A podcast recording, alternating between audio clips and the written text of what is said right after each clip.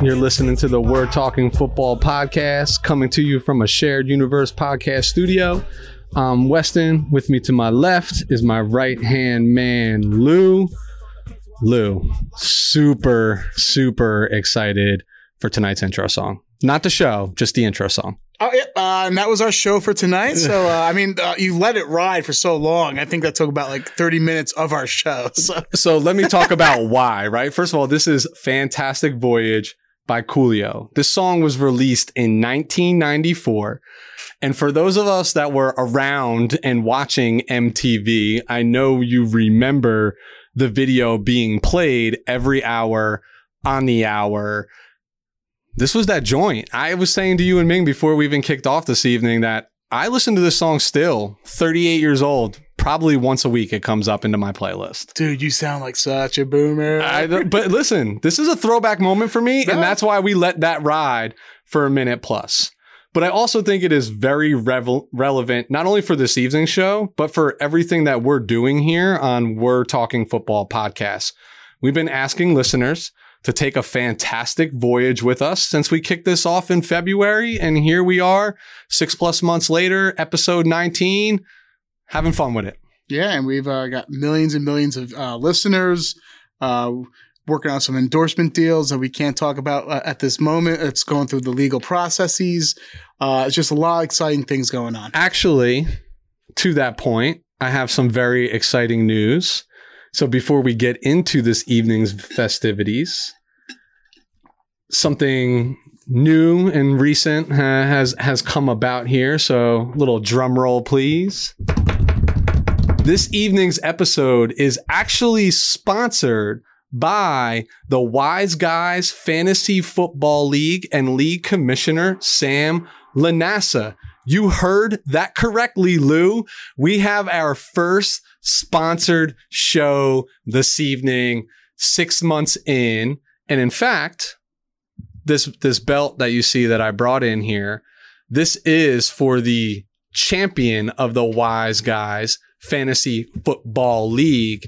And Lou, you are looking at two-time and defending Fantasy Football League champion of the Wise Guys Fantasy Football League. Well, with all that being said, I also have an exciting announcement too. As soon as you just told me that, I just texted my boss to put my two weeks uh, notification in. Uh, I'm quitting. Let's We- go. We're, we're big time now. Let's go. Let's go. So, Lou, top 10 series in the rearview mirror, right? It's time to get to the show that you and I would both agree that has been the number one requested topic throughout the entire offseason. And I've hated this. I've hated, you know, doing this show because a chef doesn't like to give out like the ingredients and how he, you know, how he makes such magic. I'm not going to ask you to this evening, Okay. but I'm hoping for our listeners, we're giving an idea as to what the sauce might taste like versus how you got to the okay, sauce. I'll give you a nibble. I'll and give you a nibble. That'll make sense in a, in a little bit. It's probably fair to assume that a lot of listeners have already had at least one fantasy draft at this point in time, being that we're getting so close to the season. But for the crazies out there who find themselves in multiple leagues, tonight's episode is for you. And we hope you enjoy it.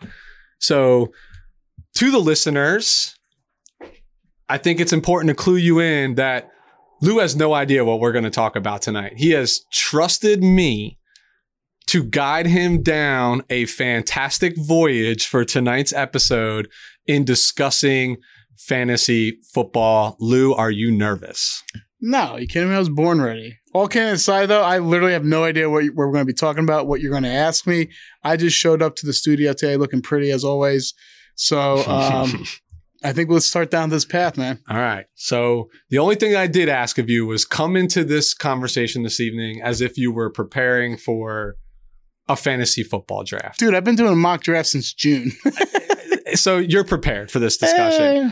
I I had mentioned when I said this is the route that I would like to see us go. That you and I have been in fantasy football leagues for 20 years at this point, right? There's Oh, really no, Dude, hold on, hold on. Cut. That makes us sound old as shit.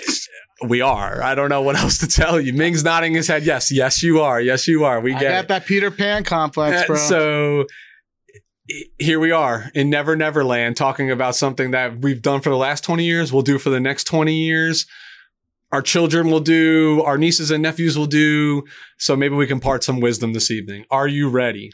yeah, let's do this. All right. How to take a swig right there.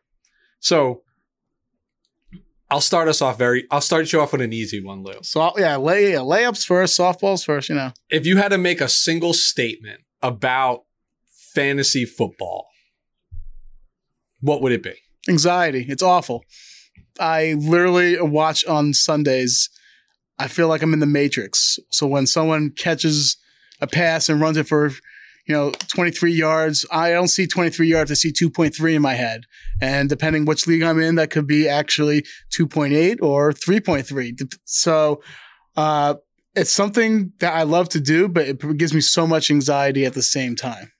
Are you like me where come halftime of the one o'clock games, you're already like, I won or lost this week. I won or lost this week. Like it, the writing's already on the wall and half of the day hasn't even happened yet. No, and you, uh, you and a lot of the people probably call bullshit on this with me.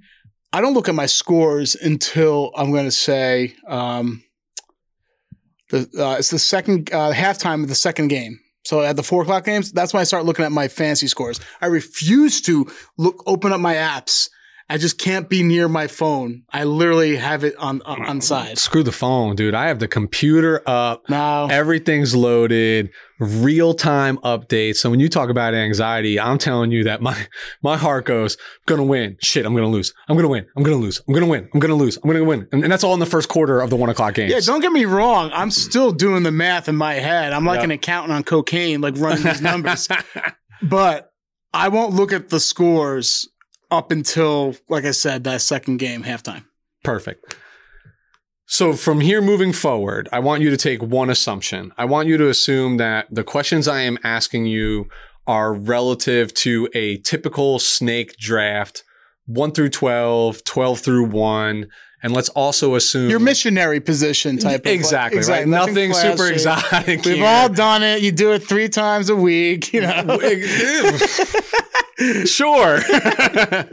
um, but let's again, and maybe let's assume like a, a point per reception, right? PPR type league, and Full and- point or half? full point. and it's and it's not to get player specific. It's to be a little bit more about strategy because Mhm. that does talk about strategy. So that being said, I want to talk strategy with you. Okay. You know, for our listeners, tell me how.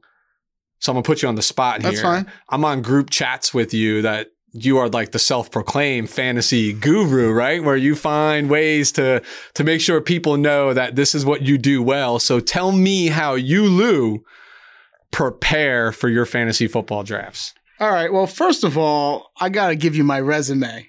All right. So This is where you want to get up and go to the bathroom real quick and then come back in like 35 real seconds. no real quick um, i do two leagues a year uh, it's usually been yahoo uh, if you look at my resume i've won 13 trophies eight first place uh, finishes four second place finishes and one third place finish and then if you include my espn i've won an additional six trophies there uh, three first place, two second place, and one third place. So I feel like I have somewhat an idea of what I'm what I'm talking about when it comes to fantasy football. So, what was the question again? I just was patting myself on the back. Yeah, yeah, yeah. I got my got. I forgot I got the a question. concussion. I, got, forgot the question. I got a right. concussion. I'll go back to when I and I'll repeat the question. I promise. But when I went and I asked you like, what was your single statement? Mhm. My single statement about fantasy football is it's ninety percent luck, ten percent skill. Oh, That's my single statement. So that it yes. I can, I can tell you why it's, it's okay. so we're gonna talk about why. Okay. So my question to you was it wasn't even a question. It was more of like present to us how you strategize going into your two drafts in a year. Okay, so first of all, real quick, I break it up: quarterbacks, runbacks, wide receivers, tight ends. I do my own rankings. Uh, I don't rely on anyone else. Uh, and how my and basically, I look at strength of schedule for each you know each uh, player. For example, let's just use Patrick Mahomes uh, as an example for a quarterback. So I would have Patrick Mahomes' name there. You put the bye week, and then basically I break down the schedule into four different sections. The first half, the first seven games. Uh, the second half, the next seven games, the playoffs, those last three games, and then overall. And what I'm basically doing for the first half, the first seven games, I'm seeing how many easy games they have, how many hard games they have, and I'm giving it a color coordination. Green will be easy for seven games. Uh, yellow is mediocre, like middle of the road. That's usually around four easy games.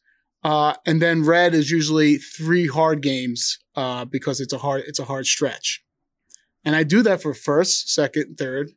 I mean first, second in playoffs, and then I count the overall number of easy games they have total on their schedule.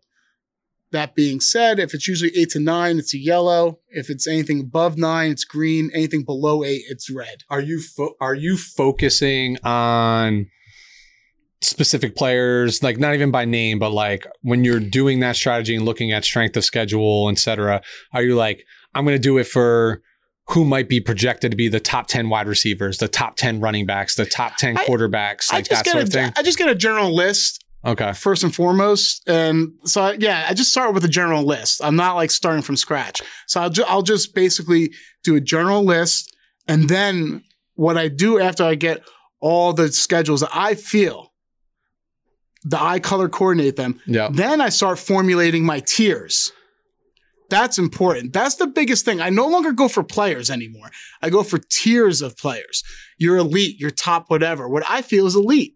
For example, you know, I think there's there is four elite quarterbacks this year. Okay. All right. So I, I don't care about that. I, I'll, you know, like I said, I'm giving you a Save that because Yeah. I'm going to ask you some questions about that. yeah, that. so I think there's four elite quarterbacks. That's tier one. Yeah. Then I go to tier two, and where I think the tier two stops, uh, and pretty much I will make that a secondary uh, tier, and then go on and on and on. Got it. Got it. What this basically does is help me organize what players I need to address when.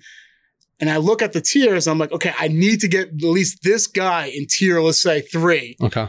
for as a starter. Like that's the worst case scenario. So what I didn't hear in that is I didn't hear what the novice fantasy fantasy football fan might do is like 2 days, 3 days, a week before the their draft or their drafts is running to the local pharmacy or bookstore or Barnes and Nobles and grabbing a couple fantasy draft magazines and prioritizing their talent based on what they read in a magazine who also tiers players but under their own strategy. So from what I hear, you're not necessarily like a a magazine online material. You're a spreadsheet guy that you make yes, yourself. Yes. So, and the reason why I'm not a huge fan of those magazines, by the time you get, they're usually outdated, right? So, I'm going to give you an example. Last year, Minnesota's defense was awful. So, when you look at a magazine, right, it's going to have them ranked towards the bottom, Yep. right, as a strength of schedule. However, they added significant amount of beef on the front seven and also uh, additional help on the back end too of that defense. Patrick Peterson, uh, the guy from the Giants, uh, what's his name? Uh, Tomlinson. Yeah. Yeah. So like their defense is not the same. And that's the issue when you're relying on the, the magazines is because they're going to tell you Minnesota was all, is an awful defense. And guess what? They made changes. They drafted, you know, uh, players and what have you. So I take that all in consideration. Now, when I'm also doing strength of schedule, like for example, tight ends, I'm looking, and this is might sound a little neurotic. I don't know who has much time to do st- you know stuff like this, but I'm looking for tight ends, for example, who has a good linebacking core or safety core. That they're going against. Exactly. I'm not looking at corners. I don't Yeah. care. Who's who's covering these Yeah, guys? that's that's what I try. I, I basically look at the the linebackers and safeties when I'm doing my strength of schedule for linebackers. Receivers, same thing. I'm looking who has good cornerbacks. Uh, and then, you know, obviously for running backs, you look who has a good front seven. No, good stuff here. Um, so I'll I'll give you a little. You know, I asked you about you. So I am a. I like to have a baseline, right? And the baseline that I do leverage is via. I have very specific magazines that I go to.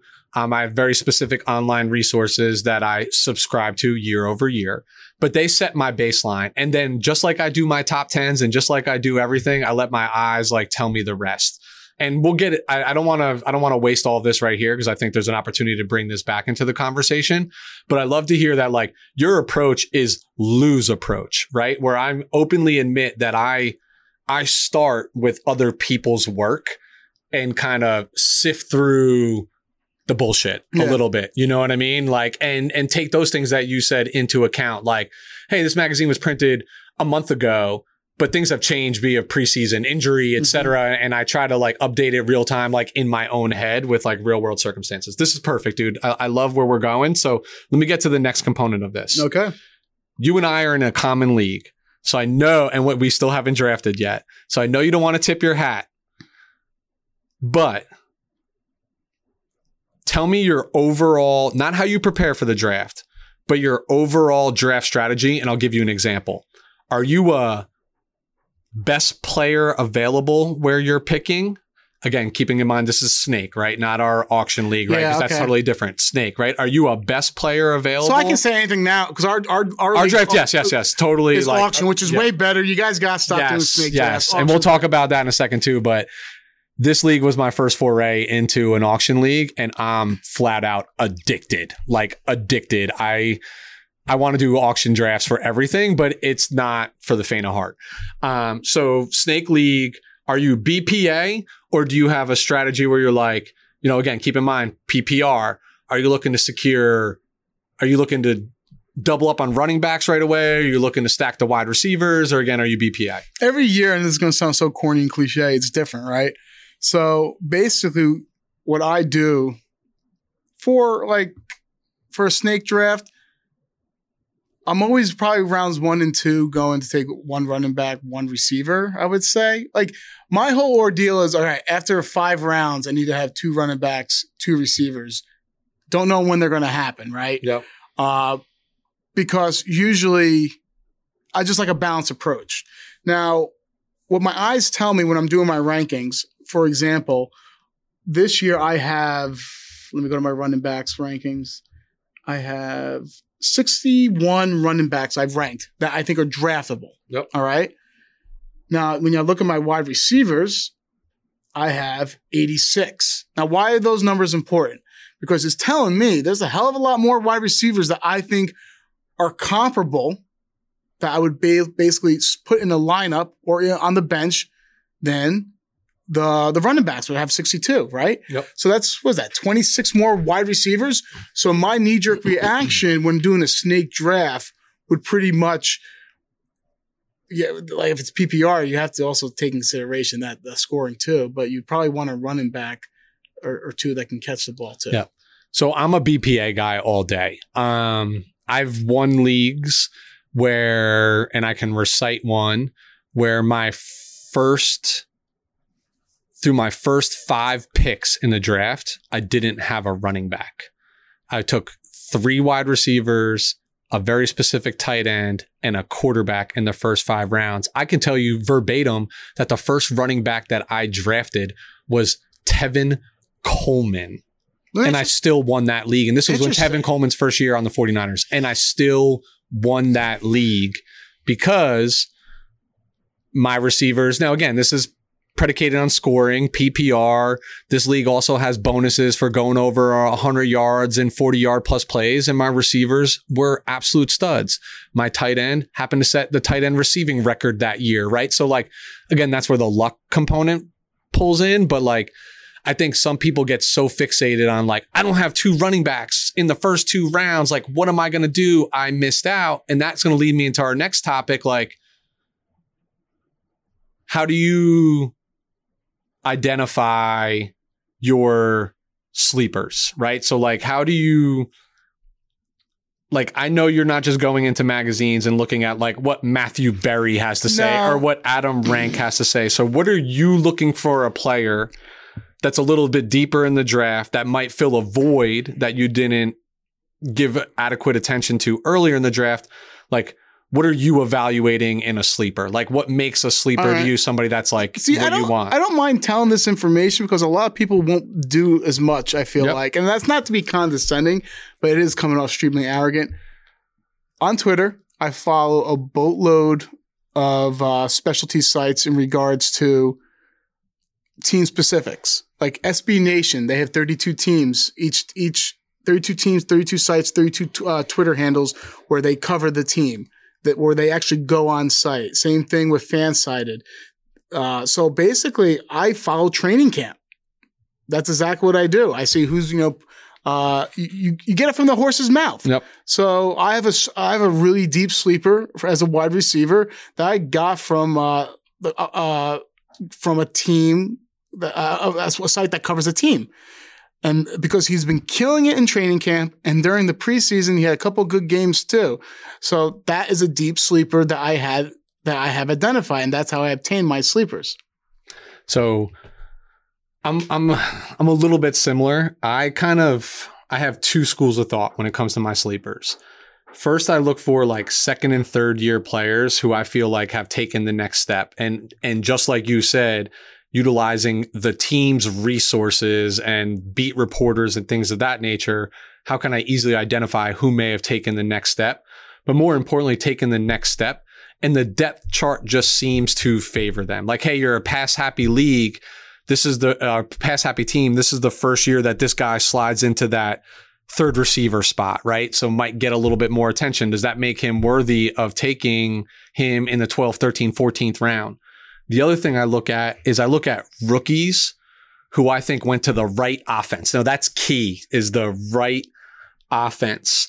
A name that pops to mind is a, a Justin Jefferson last year most people would think Minnesota's offense just lost their biggest playmaker, Stefon Diggs, going to Buffalo. But oh, Adam Thielen's still there. Irv Smith's there. Dalvin Cook, they're run heavy. But when you think of a, what a defense is going to do, they're going to scheme around those three names that I just talked about. That opens up regular targets for an individual like Justin Jefferson. And look what he was able to do with them. Now, I know he's not necessarily under the radar. He's a first round draft pick but you know rookies go either way right they're they're boom or or bust in the mm-hmm. fantasy world in their be, rookie and season you have to be patient with them because there are times where someone would drop a player and not waiting for him to fulfill his potential.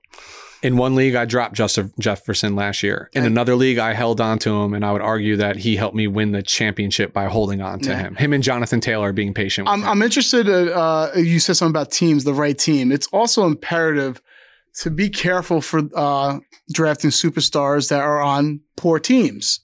And let me tell you why. Uh, because if the team's not doing well towards the you know the the the last quarter or you know 30 40% of the season, that superstar is going to get shut down. Why risk injury? What are they playing Yep. for? So I think that's imperative too. And like, for example, last year, Julio. Julio probably would play if they were in, uh, you know, like a playoff contention. Yep. Things of that nature. You have to be careful not to choose too many high, um, high ceiling players that are on poor teams because if they are, they're going to get shut down because there's no reason to play them anymore. Agreed. And, and and you have to take this into consideration. If you yourself are in the playoff hunt, like it's really hard as a fantasy football team owner to say, I'm gonna sit Julio Jones for I'm making it up, but anybody, right? Like, but that anybody, if they're worth 10 to 15 points and Julio is going to get you seven or eight because they're shut down or he's not playing full games, you just cost yourself a week, right? Yep. So you have to. This is where I argue that some of the best fantasy football players are the people that take the emotion out of it and they're just very much like the analytical. Like I, I won't name names, but of like our personal friend group, right? There's a few that just do that really well that don't really follow the NFL as avidly as we might on a Sunday and watch the game. But I, bro, I'll use my own sister as an example, my sister is in my fantasy football league and she is a better fantasy football player than anybody I can think of. She approaches her drafts just like you talked about approaching it, but it's all analytical. She can't even name half of these players like outside of playing fantasy football, but she's a beast. She's in the playoffs every year. She's a top three team every single year. I think in my family league, she won the first three years. And those are the first three years she ever watched football, you know, like I got a question for you then. Why the hell am I doing a show with you? Your sister should be here doing this. Bro, show. this show, this very specific show, she should absolutely be doing this. We should have her dialed in via. It's funny because she let her husband take over the team, but her husband cannot make a move without her approval. You know what I mean? It's for him to like Sadly, I know get that. to know the family and do these things. But that's sad- married life. Yeah, I was gonna say. That's sadly, I know that all too well. All right, so you can plead the fifth here, but feel like throwing out. So we've talked a lot about strategy. I think any listener would be like, "Dude, just give me a name. Just give me a name of who you're thinking of." Will you? Are you comfortable sharing one to two sleepers that you may have already identified? Well, how I'll cover my How- ears. no, no. me to. How much sleeping are we doing here? Do you want it rare, medium rare, well done? Like, do you want like a well known name? Because I have a I have a really deep sleeper that I'm intrigued. Let's by. not get really, really deep. Let's get. Ah, let's, come on, let me get really All deep. right, fine, man. Because if I'm right, I'm gonna look like a genius. Right, if I'm wrong, put it out here right now. Put it out right here. So if you're right, like you said, you look like a genius. If you're wrong, Ming and I are gonna roast the shit out of you after the season when we talk about. All this. right, so uh, really deep sleeper, wide receiver position. Michael uh, Strachan. He's a wide receiver for the Colts. He's 6'5", has a fan. He's been killing it in camp, and he balled out against Carolina and has some other good games too. Uh, Ty on the T- on the men right now too. think, T- Climbs up the depth chart. Well, what did- Favorable depth chart yeah. Ty never is, is healthy. Now he has something wrong, I think, with his neck. wrong to start the season, so you're now getting this rookie time Exact- right away. Exactly. And they've had Parrot, what, Parris Campbell. I mean, we've been hearing about this guy meet, trying to meet his potential. Hasn't happened yet. It's a good opportunity for, for him to come on in. Uh, They don't have too much at the skill position when it comes to wide receivers. And he's kind of made his name. He made the 53 man roster. I think that's impressive. And he gives them something they don't have. They have Michael Pittman, who's more of like your run after the catch. He Yep. d- runs those uh, drag routes, those slant routes. This is your guy that you can uh, those go in nine routes. You just throw it to him because he's so big. Uh, so and he has good hands too. So that is something really deep, I would say. And that I mean that's that's That's deep. Yeah. That's like real deep. So I love and that's like us that. smoking and like talking Yes, about like yes. you know you know So soccer. give me give me a more recognizable name to the average fan. You're fucking killing me here. That's all right. That's what okay, tonight's you for. know what? All right, James White. Okay. All right, so obviously he hasn't been doing too well the last couple of years. A couple of reasons uh, why I think he is uh, uh, maybe perhaps a more notable name that you can target. First, bye bye Sony Michel. That that backfield got a little less cra- uh, crowded. Bye bye Rex Burkhead. He's in Houston right now. Once again, there's more opportunity there.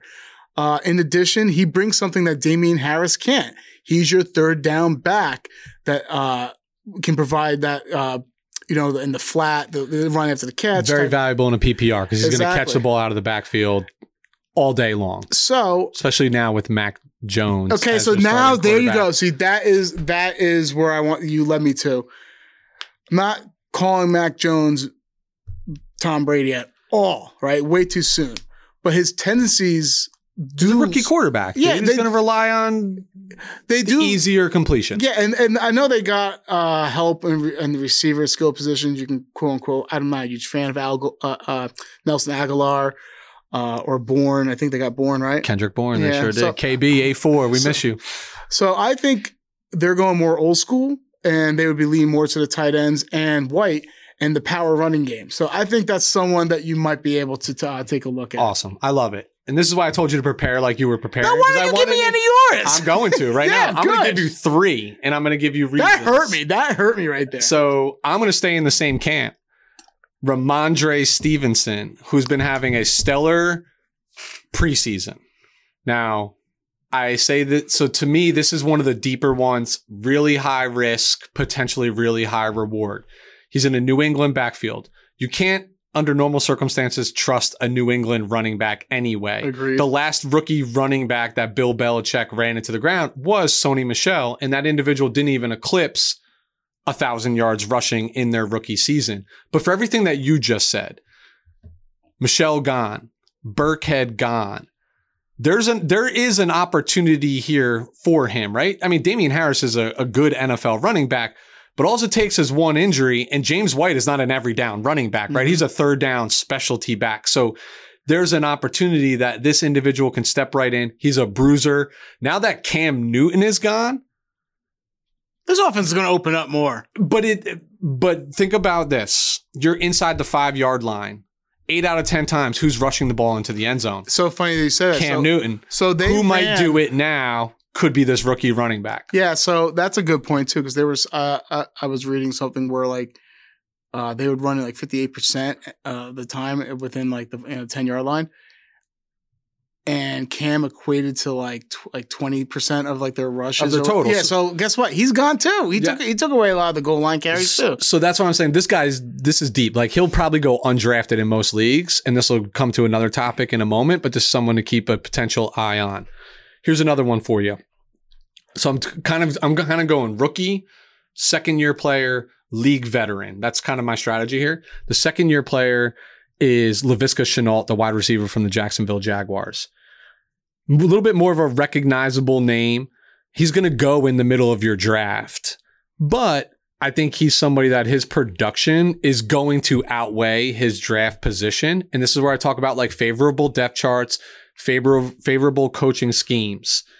New quarterback and a new head coach that has a gimmicky scheme that aligns really well to this like positionless wide receiver, right? I feel like Laviska can line up outside. He can line up in the slot. You can put him in the backfield. You can do a lot of trickery with him. And he's super athletic. And I think he's a game changing player when the ball is in his hands. And if I'm Urban Meyer, I'm finding a way to get the ball into his hands a little bit more frequently. And that's why I think his production will outweigh his eight, nine, 10th round draft status. I'm torn on him. Loved them uh, as a player coming out of Colorado, right? I just want to basically flex right there. Yeah, I know where he came from. Uh, secondly, um, the reason why I'm torn on him is because he, he's not a, he's an awful route runner, right? I I, I, I know I know Agreed. I gonna don't disagree with that.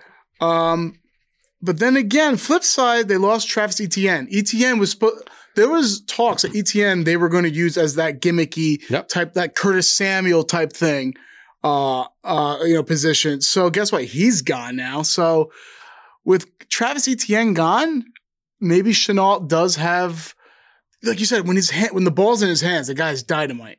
But it's hard scheming him open. And I don't know, to be honest with you, if Urban Meyer is really cut out as a coach. There's already rumblings that some players are really not relating to him and what have you.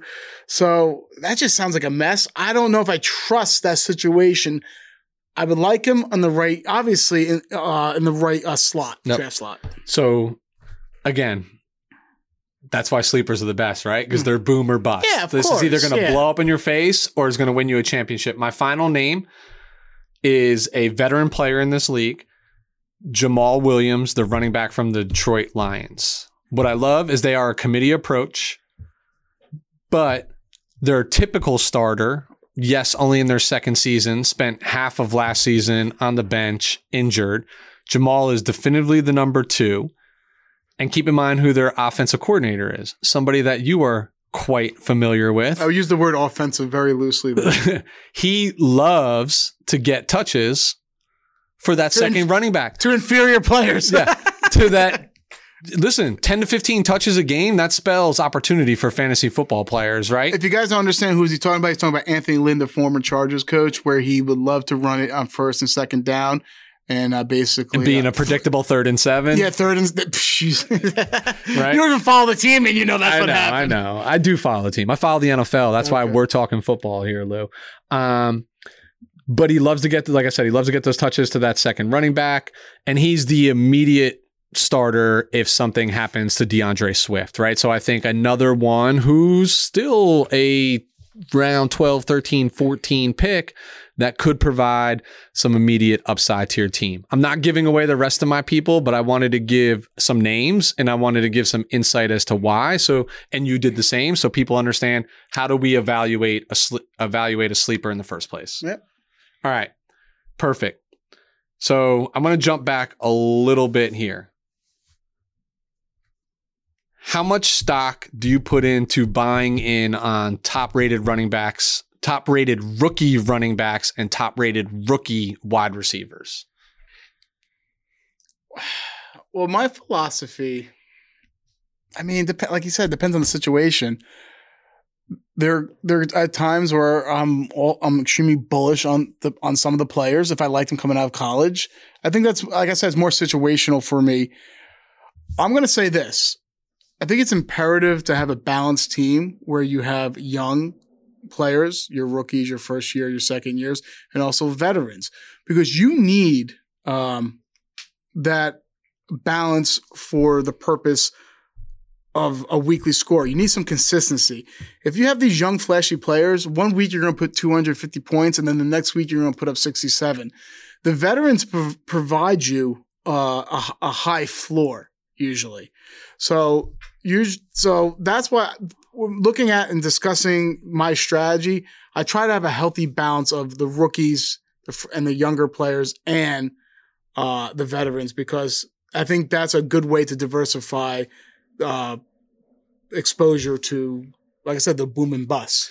So I love rookie running backs and rookie wide receivers because they are that boom and bust, right? Also, it's a psychological thing. Here you are, you're like, oh, uh, for example, Najee Harris, right?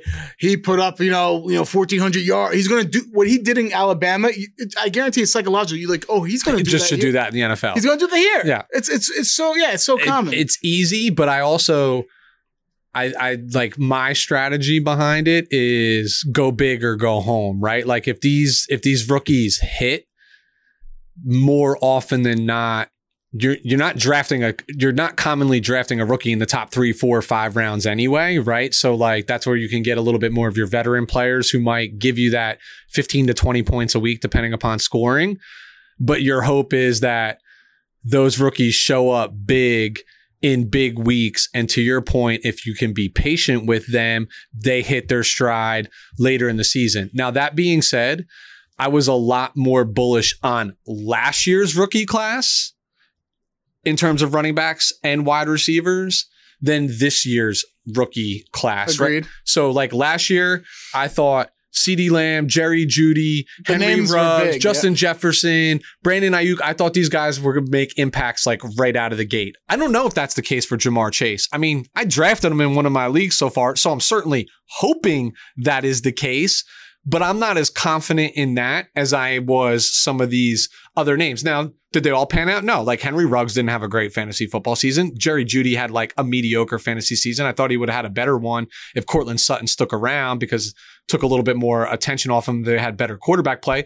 But Jefferson was a savage. When Aiyuk was healthy, he was a savage. CeeDee Lamb was productive, right? So you had three first round picks that like may or may not have helped you at least squeak into the playoffs in in the fantasy draft. I'm not as high on Ja'Marr Chase or Jaylen Waddle or even DeVonta Smith because I don't trust where DeVonta Smith plays. I don't know if Joe Burrow is healthy and and what Cincinnati is going to do. And I just and you know how I feel about the quarterback in Miami, so I don't know how well that suits Jaylen Waddle. What I'm going to say, I can't believe I'm opening. it That being to- said, I have Jaylen Waddle and Ja'Marr Chase on the same team in one of my leagues. I, I can't. You're like Howard Stern right now. You're getting me to open up and things I really don't want to be talking about right now. Uh, I'd rather talk about something that's like not so controversial. So let's talk about like you know who I voted for. No, uh, Yeah. uh, all kidding aside. All right, so this is what you want to do. I think with those rookie players, you want to. I think for the most part, unless it's a rookie starting running back or what have you, you look for those rookie players that have more fa- like uh, favorable matchups towards the end of the season because that's when they're going to come on and really shine, and that's where they're, the coaches are really going to try to make that transition, i.e., Jonathan Taylor, for example, things of that nature. So I would look as I'm looking at rookies, I'm seeing who has a good last six weeks of the season that can stash, and like that will be that will carry me out Yep. As long as I get, as long as you, you got, you got to get to that minimum seven win mark in the fantasy season. Yes. That puts you in the ballpark of getting to the playoffs. If you don't get to that seven win mark, you don't have a shot whatsoever. So if you get to that seven win mark and still have this, you know, a young rookie on the bench in the last six weeks of that rookie's uh, schedule is easy, uh, you, that is going to be a difference maker. All right. So I have maybe like four more kind of Okay. like question scenarios that I want to go through, and we probably oh, I won't like be. I won't be so long. 15 to 20 minutes Yeah, I won't be so- no, won't- dude, this is this is I won't be long. what I think people were asking for, like strategy. No, they want names. They They want want, names, but like, no, I- we're I- in leagues with half of you people. Like, and there's money and reputation on the line. So I'll give you a glimpse into my thought process. You go do the homework, Mhm. right? Like we just gave five or six names, right? I mean, even more They were, yeah, but they weren't. They weren't so robust. Where like if I was to lose out on James White, I'm not gonna you know, pull my hair out. No, Yeah. but hey, James White's one 20 point week might be the difference between you being in the playoffs and not being in the playoffs. Like this belt you see right in front of you, dude, this is because I was patient with Jonathan Taylor and he single handedly, I squeaked into the playoffs as the eight seed and won in a 12 team league, right? So squeaked in. Eight. I have an eight in a twelve. All right, we'll talk about that later. in. No, excuse me. That's No, we are six. 12. Yeah, no, six. That's what I meant. I, I, I squeezed in at uh, six. Three fourths of the league's getting into the I playoffs. squeezed it. What is this hockey? like that's literally what happens in the hockey regular season. Fun fact about this belt, by the way, is this is actually made by the same guy that makes the WWE wrestling actual championship belts that you see people carry. Like, feel this thing, dude. Yeah. Ming, you gotta when we're done, you gotta pick this thing up and feel how heavy it is. Like this is the real deal. Um, and this is a shout out to our commissioner who pulls out all of the stops for the draft and everything ra- related to this league. So, controversial issue here, Lou. How do you feel about a league with a super flex position? It's the way of the future. Um, I, I've been I've been waiting all night to ask you this question. I just think it's so much more sophisticated and it makes things so much more interesting. All right, so if you're gonna do a super flex, super flex basically means Explain the super flex. yeah. So you can start anything in that flex position. You can start a second quarterback in that flex position, and why this just gives people more thinking to do. Where once again, a lot of fancy players, including when you start getting to our age, like that they like that vanilla missionary position type shit, right? But Superflex makes you think because what happens is it drops quarterbacks uh, throwing touchdowns to f- down from six to four, and you're supposed to increase the wide receiver uh, catches for a full point per reception. So your knee jerk reaction is, well, quarterbacks are always going to outscore a position player, but when you drop the uh, throwing touchdowns, Unless that quarterback's to a tug of Viola. so when you drop the throwing touchdowns from six to four and you increase a wide receiver or running back's ability to catch as a full point per reception, it really does even it out. So now you have to really think. And I think it, it might make some people, it might drive them crazy. But like, I have to start a second quarterback. I have to. I have to. But uh, I, I like the ability to have more options and more, I like more complex situ- situa- situations. We're going to talk on the car ride here. I make things harder on myself because I like the challenge, right? So, um, I think if you're not doing a super flex, you're doing it wrong. So clearly you're pro super flex. I do think it makes you reprioritize players, uh, specifically the quarterback position and its value, even when you're drafting for QB1, right? Because point value is um, a little bit different. But I'll use your terminology, Lou. Me personally, I'm a boomer and I prefer missionary. Yeah. So uh, let me let me tell you something. Like it, when you don't do super flex, it totally devalues the quarterback position. There's 12 people in the league. You you know what quarterback at minimum you're probably getting. Yep. So it really cuts out the thinking, and that's why I like super flex because it makes you think. And I'm trying to wean out the people that are just looking at a book the day before the draft and like, oh, you know, you know, and then basically they they draft a, a team by luck, uh, a good team by luck. So All right. I want skill. So a little insight to our listeners. The league that Lou and I were in last year was we did have a super flex position that was voted in due to COVID, right? And not knowing I, I spearheaded it. yeah, not knowing like, hey, who was going to be available, who was not. And You I, I assure you this was the most shit topping, shit talking topic on group text message chains Still for the entire day. and still to this day leading into the And season. for the next 30 years, and too. and for full transparency, we voted it out this year, um, which to lose disgust. No, I wasn't- I knew it was gonna get voted Yeah, he out. knew, he knew. I but knew. last year it had some value to it again. With like, I, I just think COVID's going to present something different this year than it did last year. Let with me all ask the question. How many Yeah. leagues do you have super flexes? Zero. All right. How many leagues uh, of other people in our league or what have, do super flexes? Probably zero. Yeah. Why are you doing the same exact type of league in multiple leagues? Yeah. Like, why are you doing the same exact style? Yeah. Well, I think that's where you get into That's like, like, getting a cheeseburger from McDonald's and a cheeseburger from Burger King. I don't know. I guess it's Still the it's the boomer in me. It's why I hate playing. it. I, hate doing fantasy on like NFL.com or even ESPN versus Yahoo. Like I think all fantasy leagues should be done through Yahoo. I think they have the best product, the best platform, the best scoring scenarios, the best rankings. Um, but like you go, somebody will like invite me. Hey, do you want to do a league this year? Okay, where's it? at? Oh, it's through CBS Sports. Yeah, I'm all good. I'm not Yeah, playing. CBS is trash. Yeah, exactly. All right. Another question.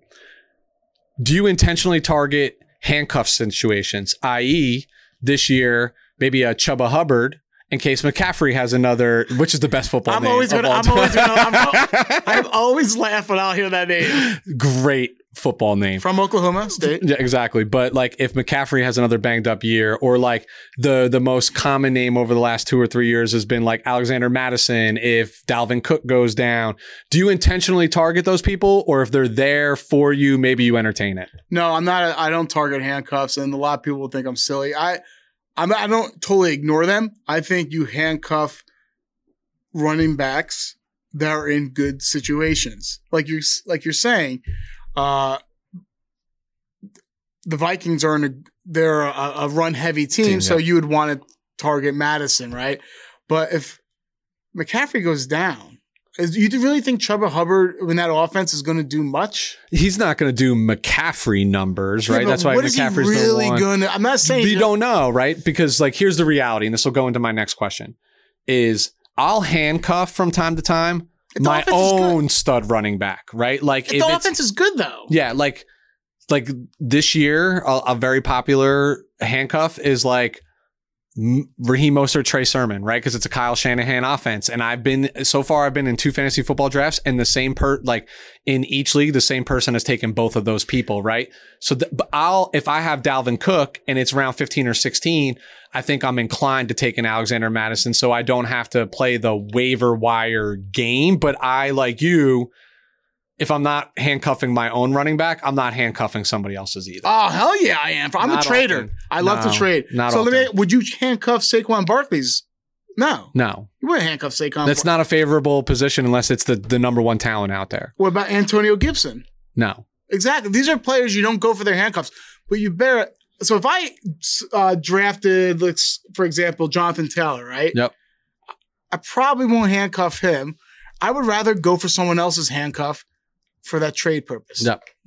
So th- to that point, that's why like sometimes I that goes back to like, hey, do you are you a BPA, right? Because sometimes like let's I say am. I am a BPA. if you get to like those that scenario where you have like three stud wide receivers and you're halfway through the season, like again in our league last year, Lou, how many running backs did I have? We spent four weeks flirting on a trade and for D'Andre Swift. And Corey Davis And Corey and it would have been totally fair too. Totally fair, but I was like, I'm not giving up my running back. I want something better. And you're like, well, I'm not giving up this wide receiver. I want something Yeah. better, right? It's a back and forth because you had wide receiver leverage. I had running back leverage. And why do we have that leverage? Neither of those players was making it to our starting lineup 'Cause we did We wanted to trade for somebody to go into our starting lineup because we did BPA. You asked me that earlier in the show, and I, I kind of give a half-ass answer. I always do BPA because I think in a snake league, Yeah. again, totally you different. You can't do BPA in an auction. no, it's th- like, yeah, exactly. So when you do BPA, in a, uh, I do it in a snake league because I do it with the idea that I'm gonna try to trade, and it'll give me you know some you know some leverage. So you gotta you gotta pivot though. So I'm not gonna take a running back when a receiver is clearly better. no, agree. Two questions. Wrap it up and then we'll be all good. Do you put more value in winning? Actually, I have three questions. Do you put more winning more value in winning the draft or winning the waiver wire during the year that's going to help you win the league? Huh? What do you mean by that? So like d- let me let me do you think more league I should rephrase that. Do you think more leagues are won via a draft result or via activity on the waiver wire? The waiver wire. Yeah, I Uh, agree I- wholeheartedly. I have a strategy for my for the waiver, which I'm actually not going to divulge because I just won't because it's helped me out tremendously. Uh, but just I so I think the waiver wire. Is, I think the draft is about forty five percent of the work, I so agree. which is not even the majority. People. I so agree. I so agree that the waiver wire and you have to be strategic because if it's a priority versus like if it's like, hey, your priority, your waiver wire number one or two or four or five, like you have to be very careful about when you're picking players up to ensure that it's not applied. that has to stop too. The Yeah. priority. You got to do auction free free auction. yeah. Uh, what are you willing to what are you willing to risk to go get the person that you think that can make your that team shit better? gets fun. There's times at night. There's- Hi, there's times at night. Like I literally wake up in the middle of the night, like one in the morning. I'm like, I didn't bid enough for this player, and change Dude, it. I've seen players that are not even drafted go for more money than like the top player overall in an auction league because it's like, well, I got this money and this is going to make or break my season. I'm going to spend it all. Like literally, if you have like a $200 budget, I've seen $100 applied to somebody that like literally wasn't even drafted in the league that you wouldn't have spent a dollar on in the draft, but you spent a hundred on them in the way. Hey, you know what to kick in the balls? It's like you look at who else bid on them, and no, if no one bid on them, or like a You're just dollar, like, what? I was distraught last year when I bid on Justin Herbert for seventeen dollars. I'm like, and I won. I'm like, wow, I overpaid him. I don't know if this guy's even going to play the rest of the year. I needed him as a, uh, my second quarterback Yep. in the super flex. I had him and Aaron Rodgers, so but it worked out well for me. I got a funny question for okay, you. Okay, go ahead. for your leagues that are Yahoo based leagues, what's your reaction if you see an A rating draft report card or a C minus rating draft report card? Uh, basically, it's the same reaction I have when I have a beautiful steak in front of me and there's some garnish. Absolutely nothing. That garnish means it means it's nothing but garnish. Uh, so Absolutely not. I agree, but the, I think there's an ongoing joke, and a lot of people who are on Yahoo will probably attest to this. Like, I always feel like the A rating is the kiss of death, right? Like, you're not going to win the league, but like, I get a C minus report card. I'm like, oh baby, I got a shot. I'm gonna finish the regular season like top four. Like Yeah. I'm in the playoffs for sure. And it's funny how more often than not, like that works out. But to your point, right? Draft is probably somewhere between 45 and 50% of what the season entails. Like, what are you doing after the draft? I told you in Yahoo I won it eight times, right? So I can tell you right now, I never had the best draft, uh, like report card. Never, never had the best, highest uh, graded uh, uh, fantasy draft. I have. And sometimes, like, because the way Yahoo calculates it, right? It's like sometimes, like, there's just that player that slips that they have rated like 100 overall, and you pick them like 200 overall, Yeah. and they're like, what value you got based on their rankings. And that will like literally take you from like a B minus to like an A minus. And listen, candidly, I think maybe one time where I had like above a B plus rating, like an A minus or an A rating, that I finish in like the top three in the regular season. Yeah. Like I can probably count it on, on one hand. All right.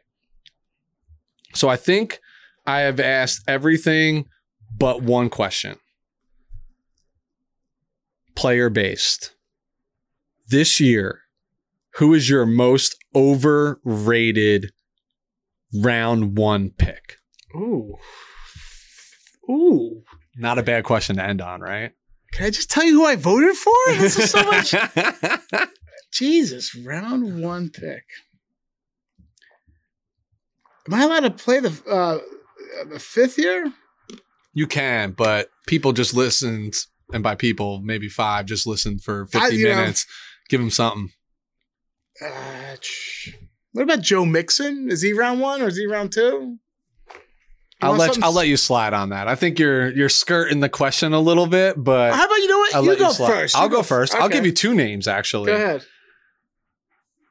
Saquon Barkley. Yeah, because you don't know the injury history. I just think of a running back who like is solely based on his athletic ability and explosive ability coming off of an ACL. I'm not saying he can't ever be the same player, but that year one, there's a lot of uncertainty in his head. Going to make a cut. Is he going to leap over somebody? Some of the things that he used to do second nature that made him a dynamic player there will be hesitancy in that. I assure you of that. The other one is Travis Kelce. For the life of me, like as a round one He's guy, not going round one. He's going round Bro. two. every single league that I've drafted so far, every single mock draft that I've done so far, he's gone in the first 12 picks. That's crazy. I will say though, with Barkley, I'm really to mess with our, our our listeners' heads. His schedule is pretty damn nice.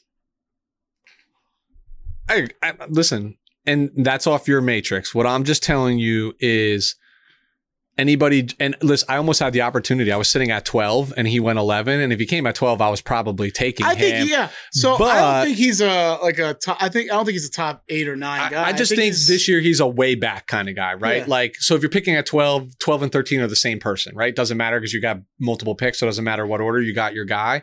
But I think he's a way back in round two. Don't forget he catches the ball too. Dude, he does everything. But we're remembering the last time he did everything, which was a year and a half ago. Yeah. And he's coming off of an ACL. So that's, he's not my most overrated. He's I'll- my scariest. I'll tell you this. I can I can say a couple of things because this week has been awful for me. I was high on a lot of players that are out for the season.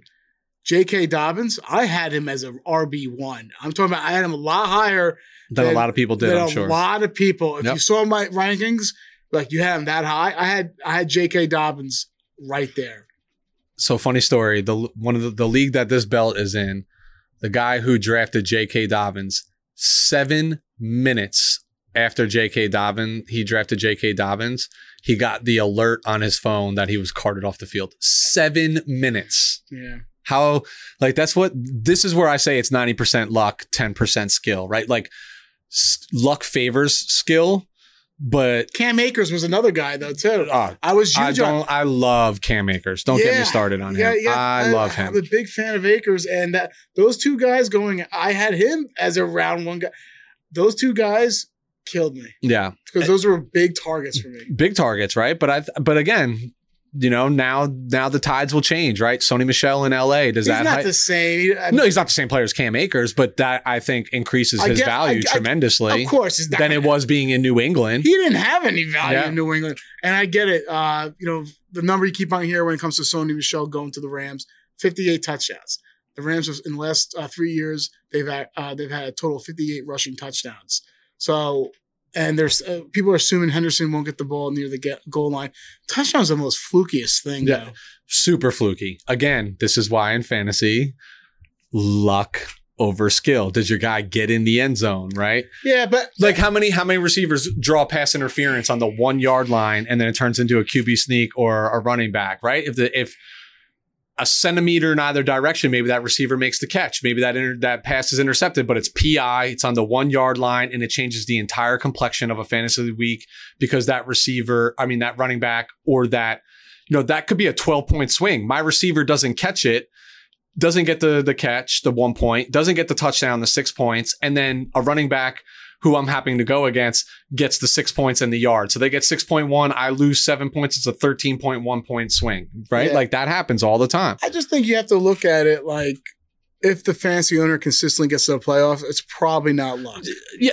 I, I think that's where the waiver wire comes in, right? Mhm. Like there's skill throughout it and they're do they do enough in the draft to build a consistent team that the name of the game in fantasy, just like in real football, is just make it to the playoffs. Just make it to the That's- playoffs. because then anything can happen. happens. Yeah, anything exactly. can happen. That's right? what I, I literally try to just win seven games. make it to the playoffs. Gotta win seven. make it to the playoffs. So Lou, that's it. I appreciate you trusting me, having no idea what we were going to cover tonight. I think you handled yourself accordingly, sir, as I believe that you would. But this was the show that everybody was asking about. Hopefully, we put a, a you know left enough meat on the bone for everybody to go people thought we were going to give like, uh, yeah, you're out of your mind. There's yeah. money and reputation at stake. Like I ain't giving it all away. Oh, I No don't way. do this for the. mo- I don't care about the money. I I do it for my name on that trophy, and that name is on there three times, All right, well, back to back. back to back right here on this belt right here bro tato chip that is it right there it's on camera you can see it when we get this video on youtube you guys can see it check out this belt Um, again, I think it's important to know that last uh, this is our first show that was sponsored. Again, sponsored by the Wise Guys Fantasy Football League. So shout out to all the friends and family in that league and taking a risk on us here at uh, We're Talking Football. Lou, where can you find us? How can you follow us? You can follow us on Twitter and Instagram at WT, WTF Pod NFL. Love it. Now we got some some work to do. Season's right here, less than ten days upon us. Uh, we'll get into the lab, figure out what our content's going to look like for for in season. Um, but as always, we appreciate you taking the time to listen. Ming, appreciate you having us back in the studio here again, a shared universe podcast studio. Um, if you're looking to do podcasts of your own, check these guys out. They're in Eatontown, they're in Holmdel, and I know they'd love to have you. But hope everybody has a wonderful evening.